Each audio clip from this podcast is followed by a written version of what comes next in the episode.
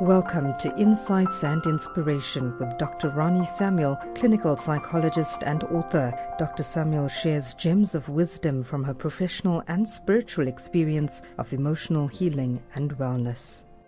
The most common question patients ask me in my practice is why me? And sometimes, why me, Lord? Everybody seems to be plagued with this question in the current time. And this was the key question that my 29 year old cancer patient asked me. He was a young entrepreneur and he had just been married. And in the year that he was married, he was diagnosed with stage 4 cancer. And all he could think about was, what future do I have? I would never be able to have children. And at this stage, he couldn't even walk and he was confined to a bed and multiple surgeries. Every patient coming to me in the current time seems to be facing multiple trials. I could go so far as to call it a multi phase trial. People have medical problems. This is aligned to a relationship problem. Many have financial problems at the same time. They may be a victim of crime. And if it is raining, rain has flooded their, their homes.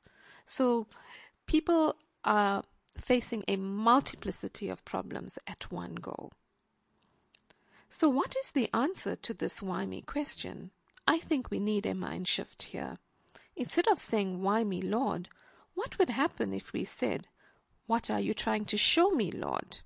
Perhaps all this pain and all the suffering is meant to bring you to a higher level of maturity.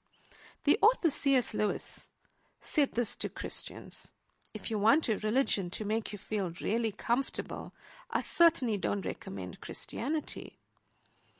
So, we were never meant to have a smooth and easy journey because this is how we learn in the Christian walk of faith. So today, see God as your coach, and you are the athlete, and He is putting you through your paces in order for you to win the gold medal. Interestingly, this coach knows your unformed substance, and He knew you before the foundations of the earth. He created you. He knows your full potential.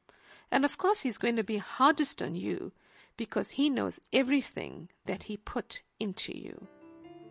My encouragement to you today is see your trials as completing another round on the track. The Lord knows how many times you have to do this. I encourage you to submit to the great coach. So today, be encouraged, keep moving forward.